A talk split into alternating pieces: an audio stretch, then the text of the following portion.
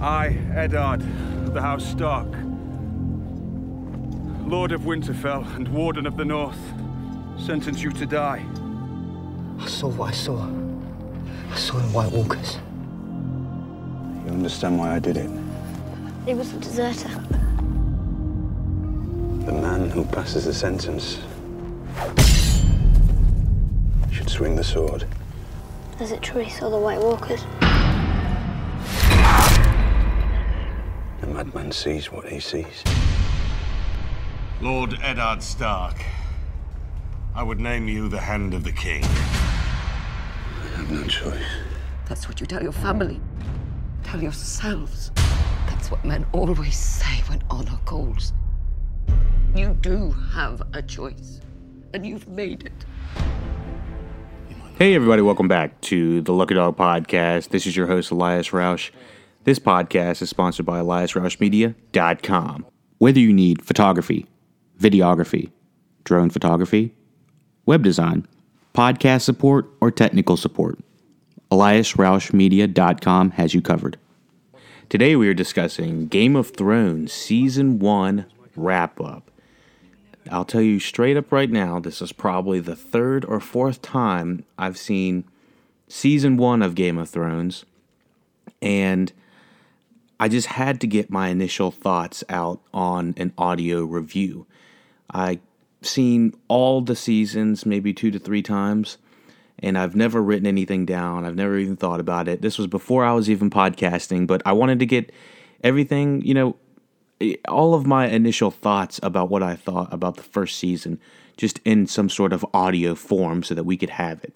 Or I could have it for myself at least. Maybe some of y'all might find it um, easy to um, comprehend after watching the first season. But maybe if you haven't seen the first Game of Thrones season, maybe uh, I could give you some a few pointers on why you maybe should or shouldn't watch the show. So let's discuss season one without spoilers. And so this is a good section for people that have not seen the show um, or are kind of unfamiliar with it.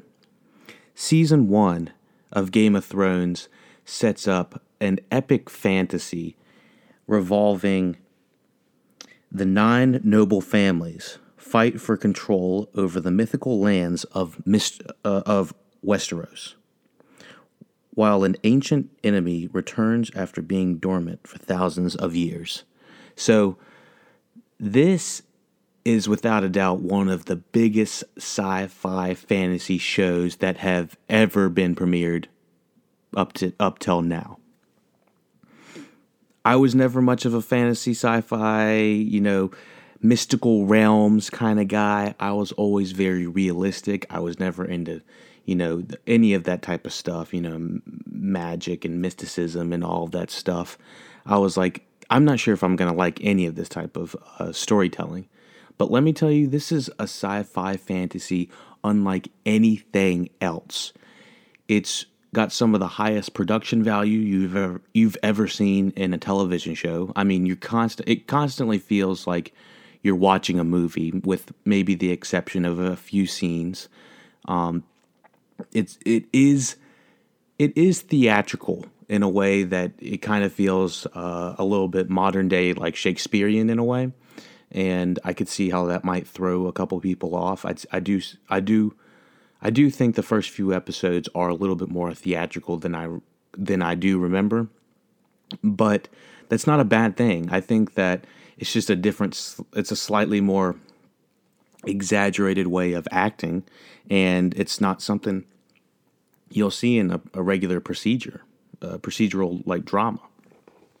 So let's talk about the technicals real quick for anyone that has no idea what Game of Thrones is the the two people on the podcast that have no idea what Game of Thrones is.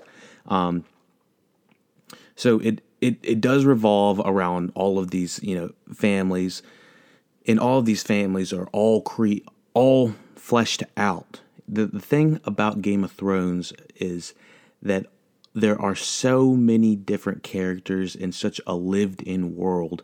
It feels um, it feels real. It feels detailed. It feels like there's uh, there's been tons of years of writing that have gone into this. And George R. R. Martin is uh, the primary writer, along with uh, D.B. Weiss and um, Danny, uh, Daniel ben- Benioff. Um, these are the individuals responsible for bringing this sci-fi fantasy. Um, D- Daniel ben- David Benioff and D.B. Weiss are the television creators, and George R. R. Martin is the writer of the Game of Thrones books. As of now, um, as of recording this, George R. R. Martin has not finished the the books, and so the television show is in its eighth season, and around six, the sixth to the eighth season, they've gone off script of the books, and so they were always kind of playing flat, fast and loose with the books, but generally through the fifth up until the sixth season, they were sticking pretty close to the books, and so a lot of people have mixed feelings on how um, David Benioff and D.B. Weiss have uh, adapted the source material. Personally, I, I, I don't think they could have done much better, in my opinion. I, they took some of the best material that uh, George R. R. Martin had, had written ever in his life, and they adapted it almost word for word onto the the television show.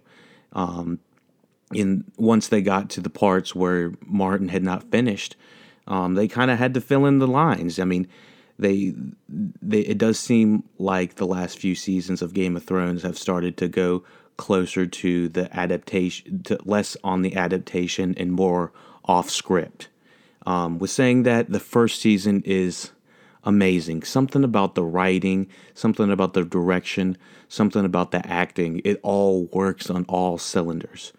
I would say the first season would be categorized as a as a slow burn. Um, the first few episodes may take a little bit to get into if you haven't watched it before. If you are kind of like, I don't know if I like this. The first episode does an excellent job putting you within the world, but I could see it throwing people off saying this isn't really my type of television show.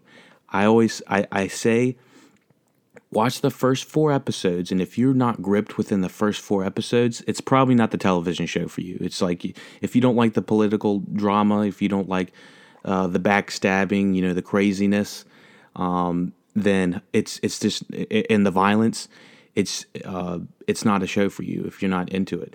Um, but i think if you watch the first few episodes, but the first four episodes will really give you a nice grounded feeling of the political dynamics um, of the television show, and that's what I would focus on. If you are curious about it, watch the first just four episodes. That's what I'd say, because the fifth episode is when the the the shit hits the fan, and I think it's the fifth episode is one of my favorite episodes, probably of the first few seasons, and. Uh, it really goes toward uh, the direction and the writing and the acting. All of it is just firing on all cylinders.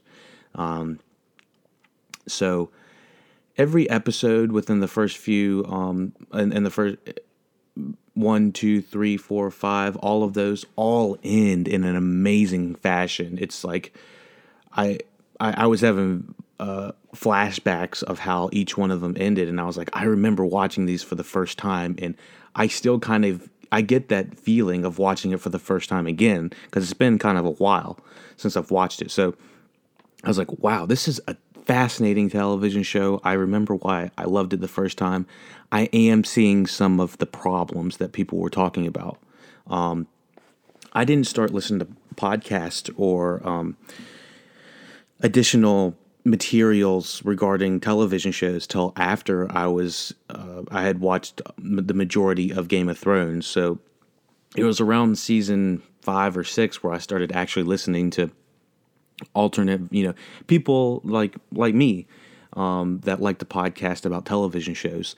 I had just started listening to it, and I realized that I guess the cultural zeitgeist had decided that season five was one of the weakest um, of the seasons. And so, with saying that, I realized that, um, you know, th- you might realize a couple of um, aspects about television that after you watch it, other people might have different opinions about it via um, Twitter, via social media, via whatever.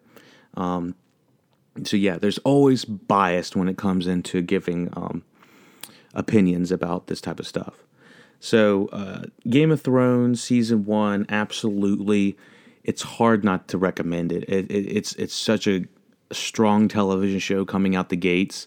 Um, the the first season is really immaculate, and I think Tim Van Patten is the um, is the director of the first few episodes, and uh, George R. R. Martin, David Benioff, and D.B. Weiss are all the individuals bringing us. Um, let me see, bringing us the um, the the great writing.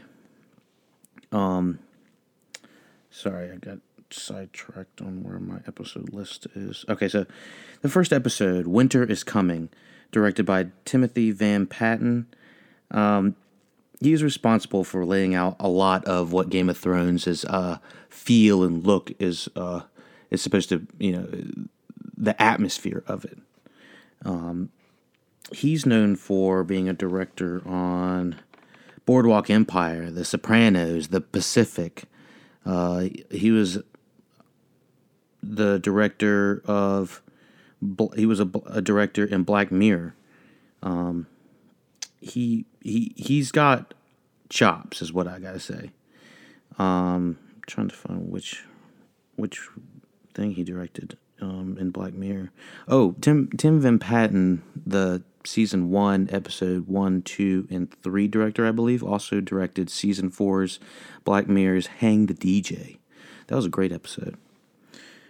Okay, so first episode, it comes out firing out the gates. Um, I'm not going to do like a quick, uh, do, you know, full scene by scenes, but we really do get uh, a great introduction into uh, the world of Game of Thrones in the first episode. So by now, if you are interested in being spoiled in Game of Thrones, this is the time to um, continue listening. If not, go check out Game of Thrones first couple episodes, then come back on the podcast and we'll we'll discuss it um, in spoilers, full spoilers. I I do have uh, a couple of gripes about this television show that I originally thought was once perfect, but that doesn't mean that I didn't I you know didn't love it.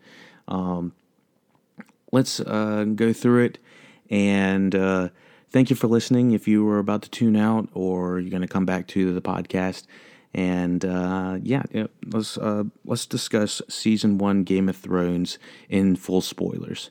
By now, I expect you to have watched season one of Game of Thrones, and that is all we are going to spoil as of right now. Okay, so season one, um, that was an amazing season of television. Um, when I first started the first episode, I was like, I'm gonna watch all the episodes all the way to the end of season seven. Um, I don't know if that's gonna happen. I'll be honest. I do want to kind of go back and watch as many episodes as I can. So, um, that that that's my only thing is I'm I can't promise I'm gonna do the, the full 70 hour rewatch. Um, that's just kind of excessive in my opinion. And, and the uh, the new season's coming out on April 14th, um, 2019. So it, it it's it's a big endeavor. But let me tell you, the first season was so much fun. I mean, they they give you so much information within the world. You understand where everybody is coming from. You um um, you're introduced, you know, to the Starks, to the Targaryens, to the uh, you know, to the Lannisters. Um, you un- you understand so many people's uh, motivations and why you know why they are important. And the thing about the show is they make everybody important in this. In my opinion, in my opinion, I think they do.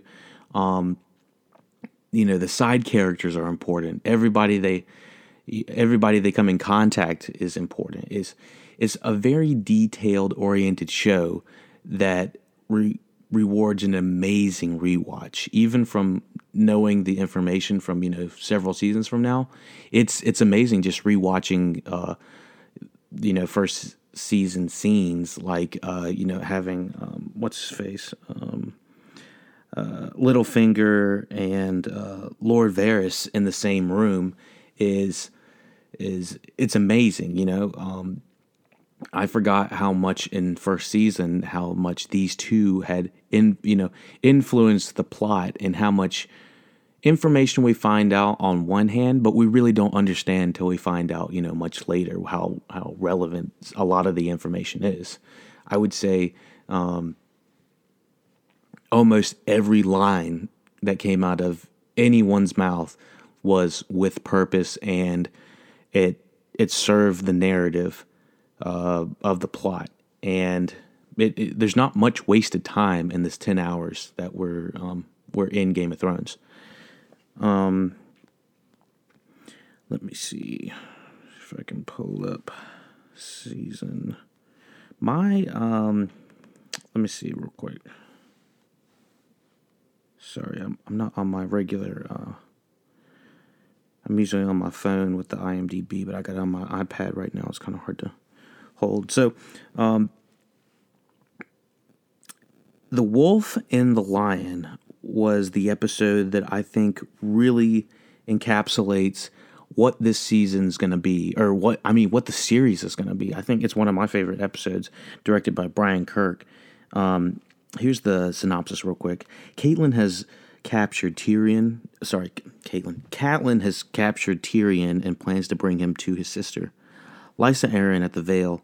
To her sister at the Vale, Lysa Arryn, um, to be tried for his supposed crimes against Bran. Robert plans to have Daenerys killed, but Eddard refuses to be a part of it and quits. So, with everything that happens, almost it's like a domino effect. It's because one thing happens to another, another thing's going to happen, and ultimately, it's it turns out to be um, the demise of Eddard Stark, and it, it it's crazy to uh, to go back and uh, rewatch all the little things that happen to the Starks that lead to their demise. It was like um, oh, I mean, every time you watch it, you're like, oh, don't don't say that, don't do don't don't put the pen down, don't do that. You want to go over here? You're like, damn it, and he does everything wrong. He does like, you know, he's he's taking up for his wife, which you you know most pro- probably most people would. I mean, um, but but with doing that, he's taking responsibility for something that she probably shouldn't have done, and he's gonna get the the bun of the blunt, uh, the the blow for it, and it's uh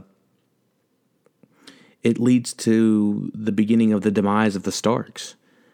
And I think it's around the fifth or sixth episode where you I, I think it's that is the the fight with Jaime and um, Jaime and Ned, which we only get one really good fight.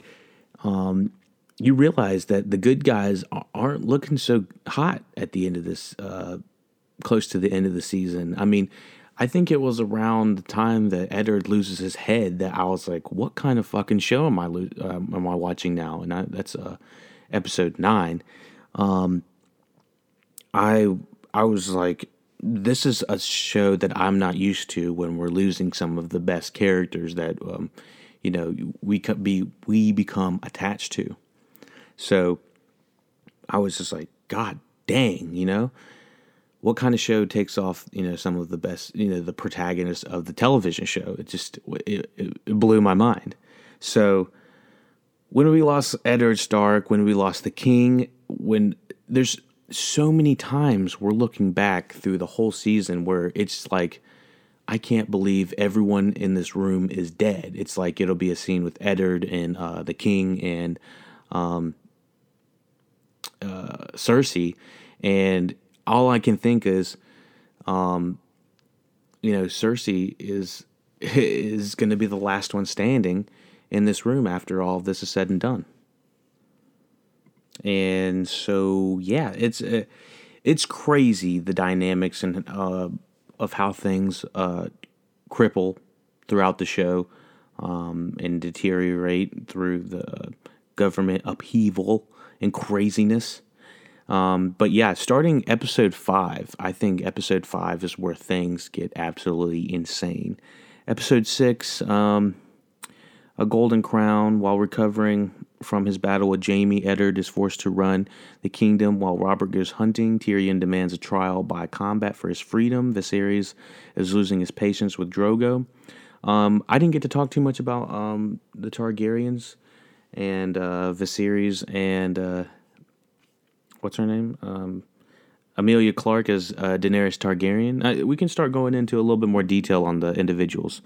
Um, so, Emilia Clarke as uh, Daenerys Targaryen, she does not get enough um, presence as an individual, as a female um, individual until maybe the f- uh, about the sixth to seventh episode.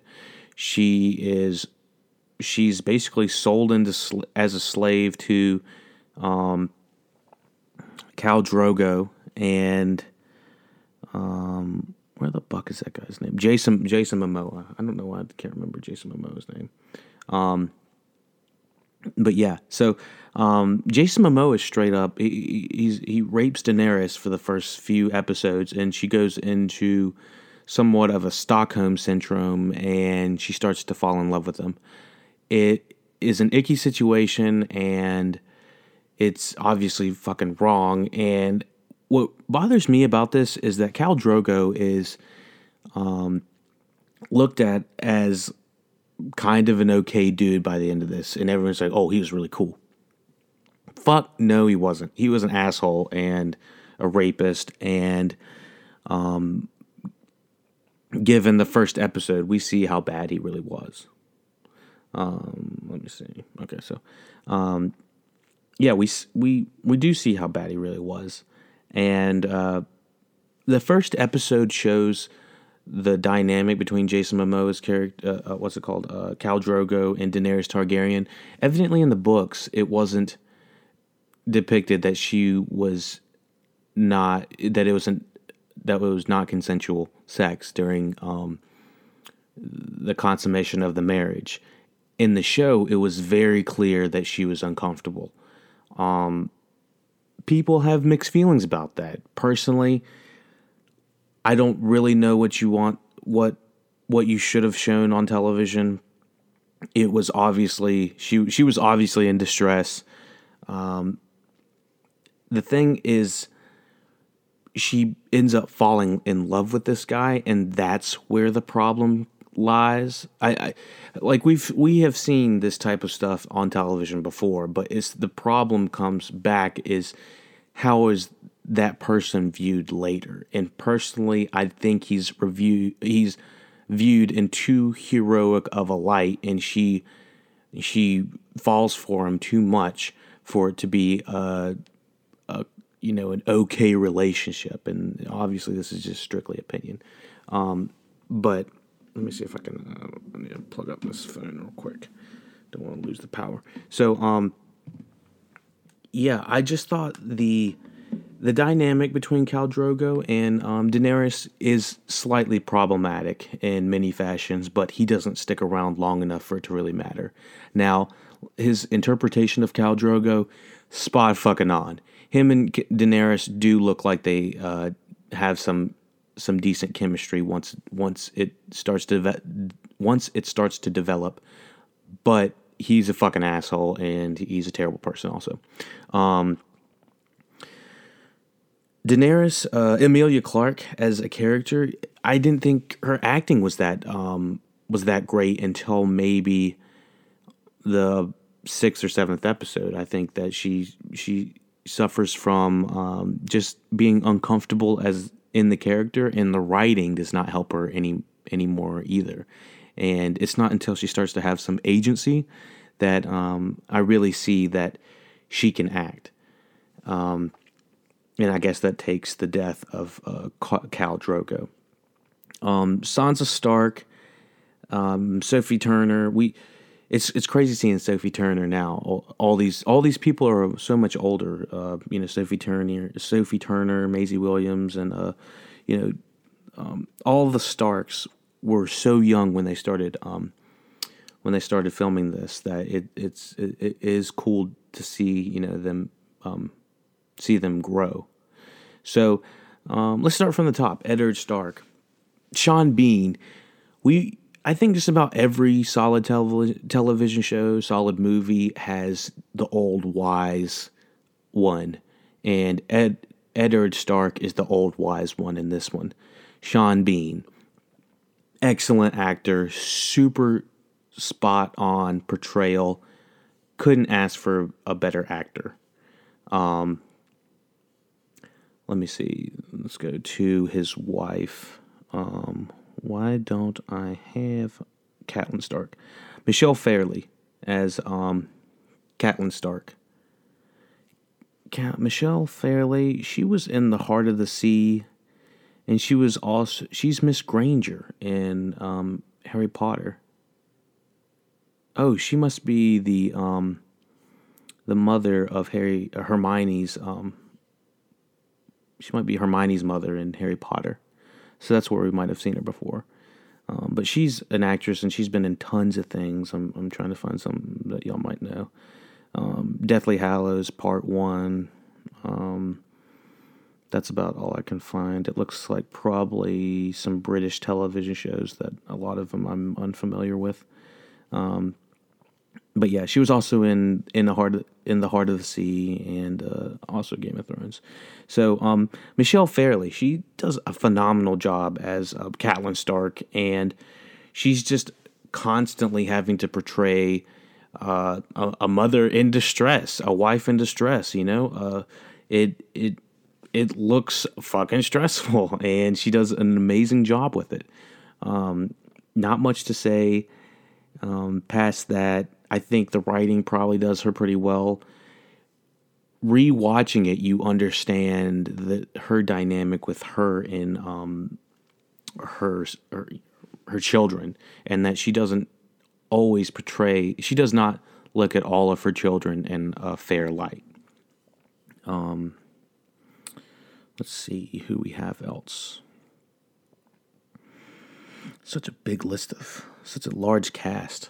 Um, Richard Madden as Robb Stark. Richard Madden's currently in the television show uh, The Bodyguard, and uh, he's also been in other movies such as uh, The Take, Cinderella, um, Medici, and uh, a couple other television shows that don't have exactly in front of me. But Robb Stark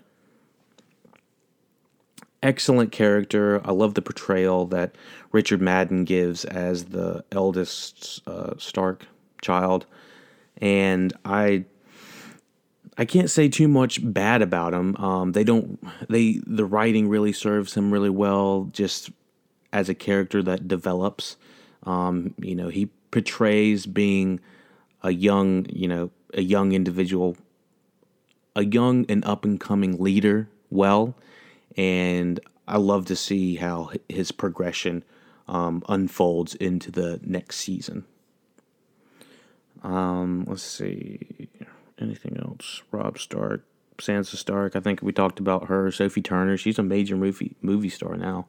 Um, yeah, I I enjoy Sansa Stark as uh, as the character she is. I mean, she's annoying as hell. She's like, oh, you know, oh, mom, I want to be the queen. I want to do this. I want to do that. She just has the intentions of a young, uh, a young teenager, and to see her develop into the next season and or or seasons, depending on how far she goes. We don't know how far anyone's gonna make it.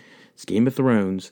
Um, so I I have enjoyed just watching her progress. Um, Maisie Williams, probably one of my favorite Starks besides um, Jon. Maisie Williams, she just got spunk. And right off the top, Maisie Williams is an amazing actress. She is, uh, she's probably always going to be an amazing actress if she started out, out this young.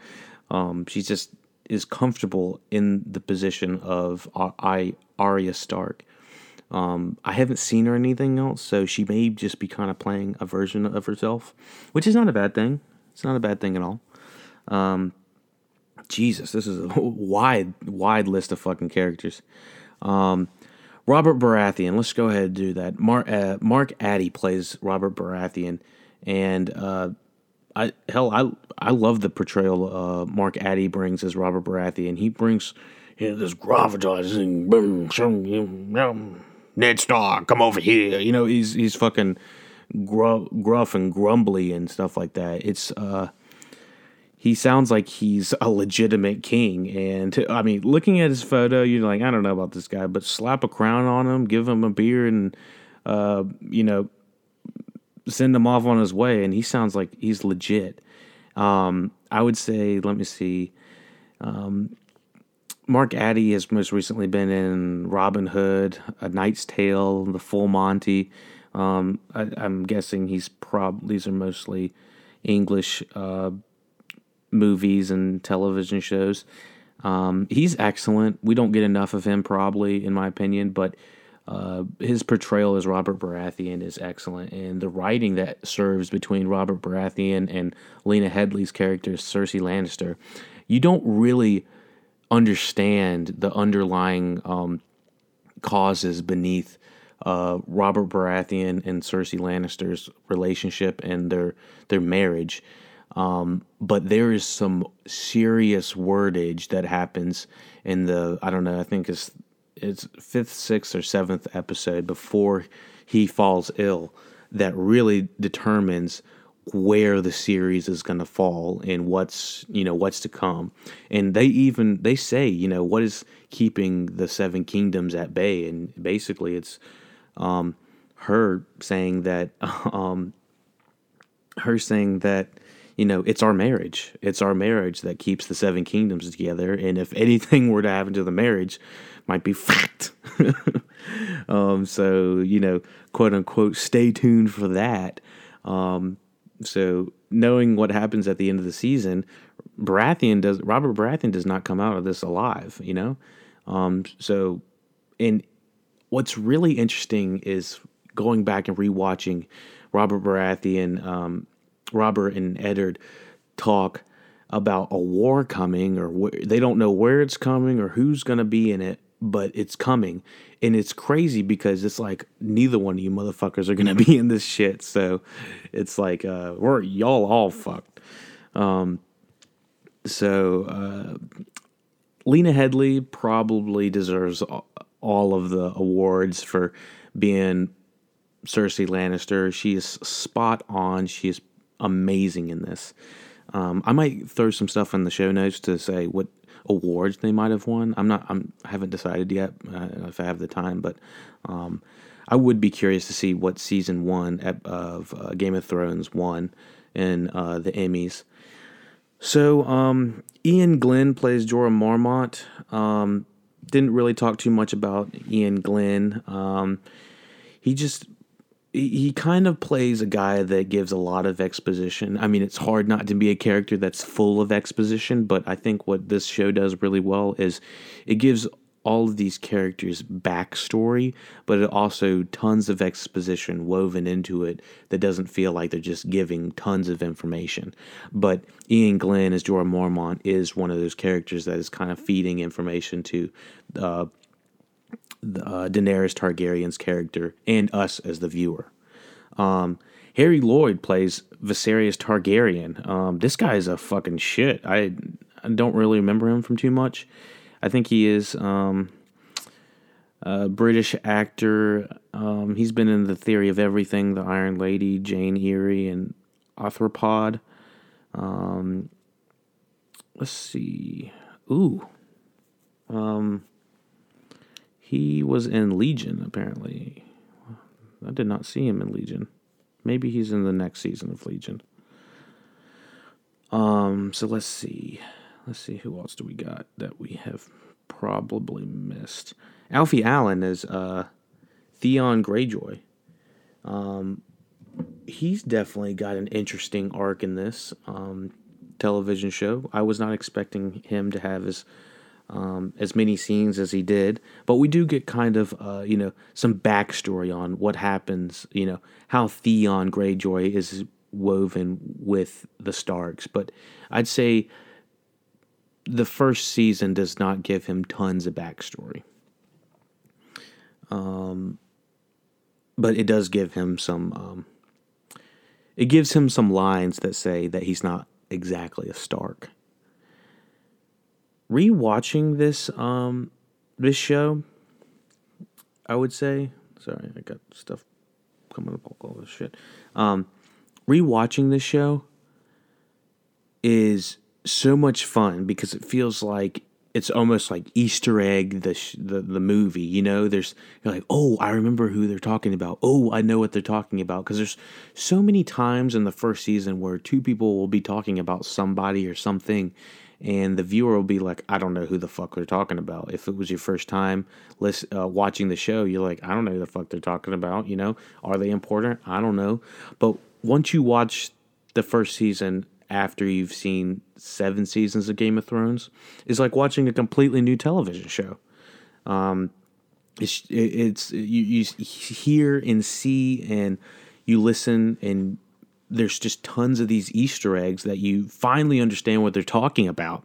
It it's uh, it doesn't sound like they're just running around the bend.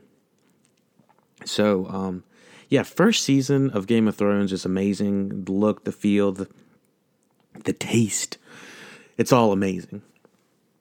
I would say that they show about three times as many women naked as they do men. Although I don't, I didn't remember that they had showed uh, uh, one or two male full frontal nudity. I think it was Alfie Allen, which is um, which is not bad. You know, like uh, I, I'm for both sexes being represented equally on screen, and I don't think that just having tons of uh, women is necessary. You know, um, so I I guess I was a little bit more surprised to see Alfie Allen out there sporting it, but uh, regardless if it was real or not, there's just tons of times that women are just you know abused in this show, and there's tons of times they're they are um, they aren't getting the same representation that you know that are happening to men. So, um, yeah, I was really surprised by the first season. Um, we also get a little bit of um, I don't think I talked about it. Finn Jones as Loras Tyrell.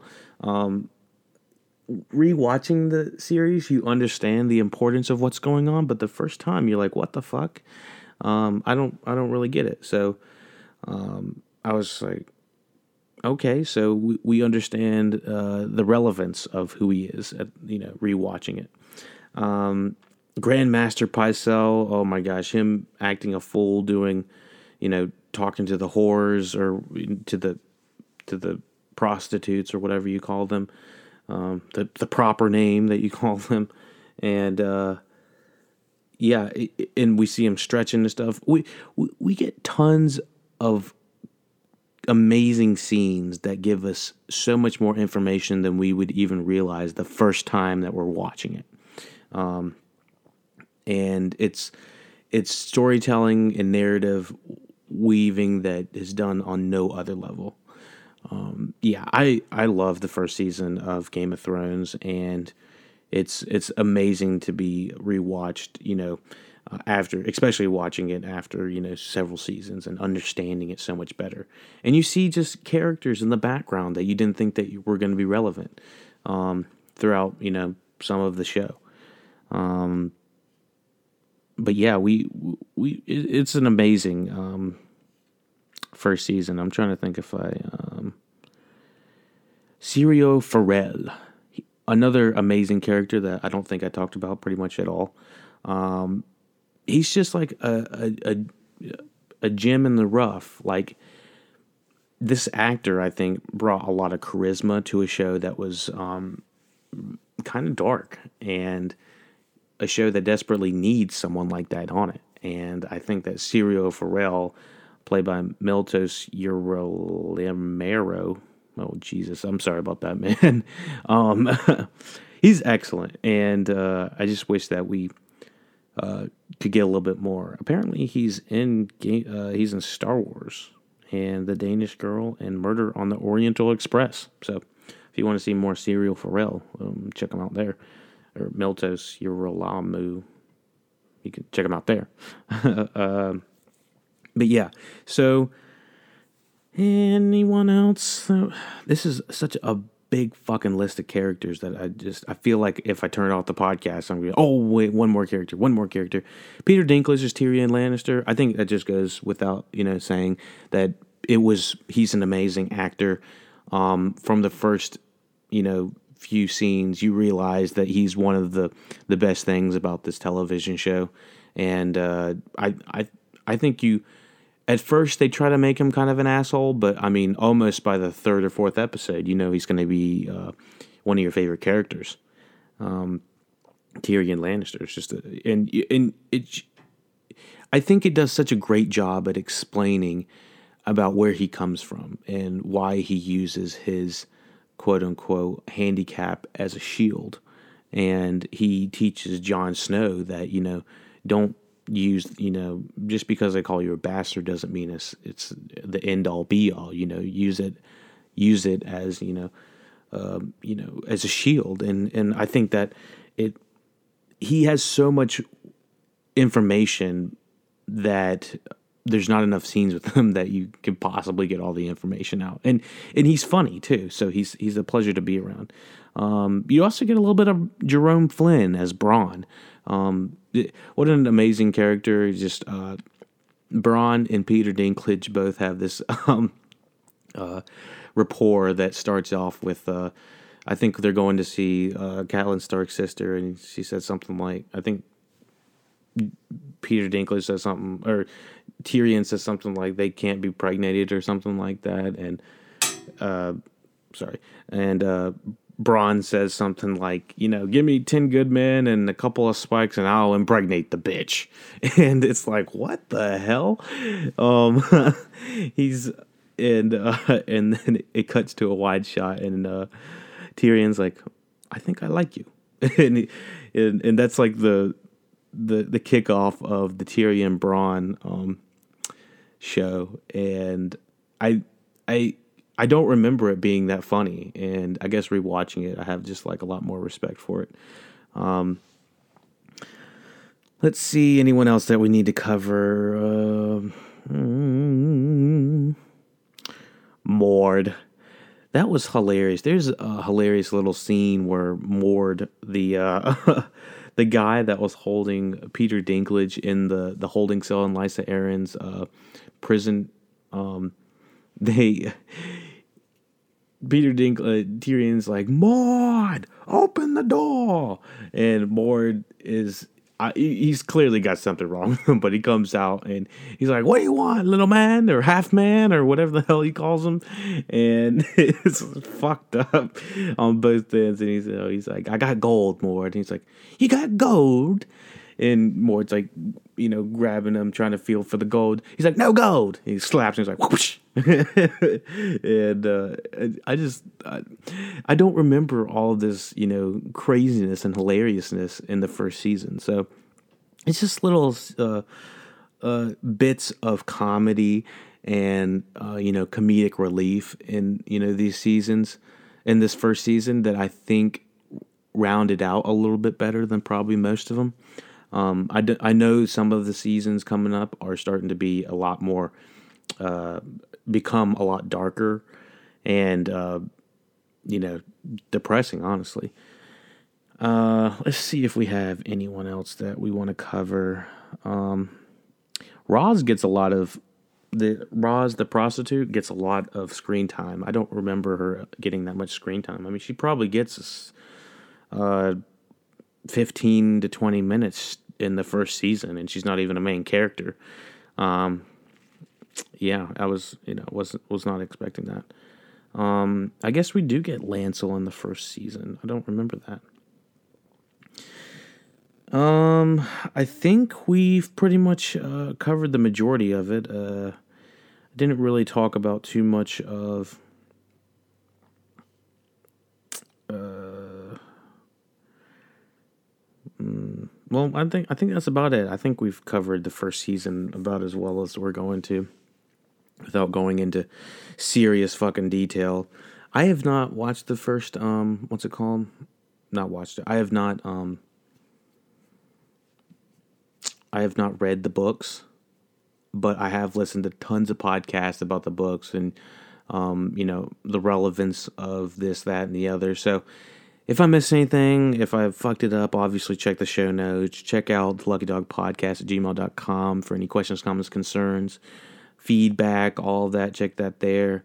Um, I don't. I talked about Jaime Lannister, right? I mean, I, I, thought he was a fucking cock in the first first season, but I mean, we see how he develops. Um, let's see. Anything else? Um, Ned Stark goes out goes out in the same way that he he's pretty much introduced to us um, with the you know chop to the head. Um, there does seem to be a lot of symmetry in how people are passing away.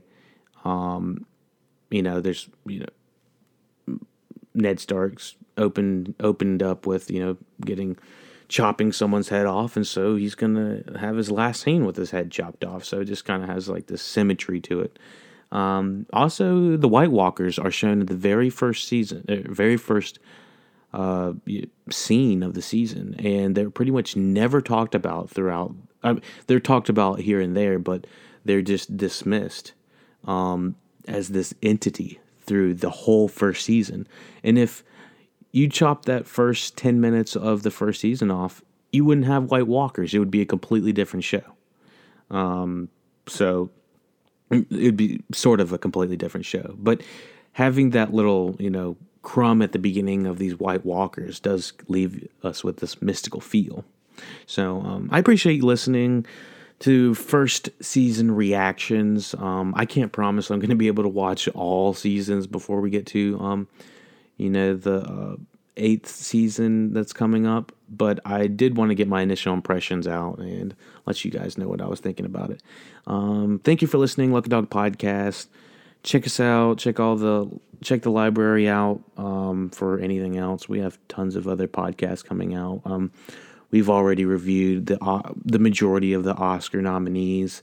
We um we checked out Green Book. We checked out mid '90s. We checked out The Umbrella Academy on Netflix. We have Won't You Be My Neighbor available via HBO. Um, A Star Is Born, How to Train Your Dragon, the first one. Doom Patrol available on DC Network. Uh, Minding the Gap, an amazing HBO, uh, uh, uh, amazing Hulu documentary. Sorry, not HBO. Um, Russian Doll on Netflix. Blindspotting, Abducted in Plain Sight on Netflix. We have tons of other podcasts coming down the line. Please check those out. Luck Dog Podcast. Thank you for listening and taking me. We've come to a dangerous place. I was trained to kill my enemies. As was I. Everybody knew what this place was. No one told me. Well, Lord Snow, it appears you're the least useless person here. Perhaps I was wrong to distrust you. Distrusting me was the wisest thing you've done since you climbed off your horse. You think it's honor that's keeping the peace? It's fear. Fear and blood.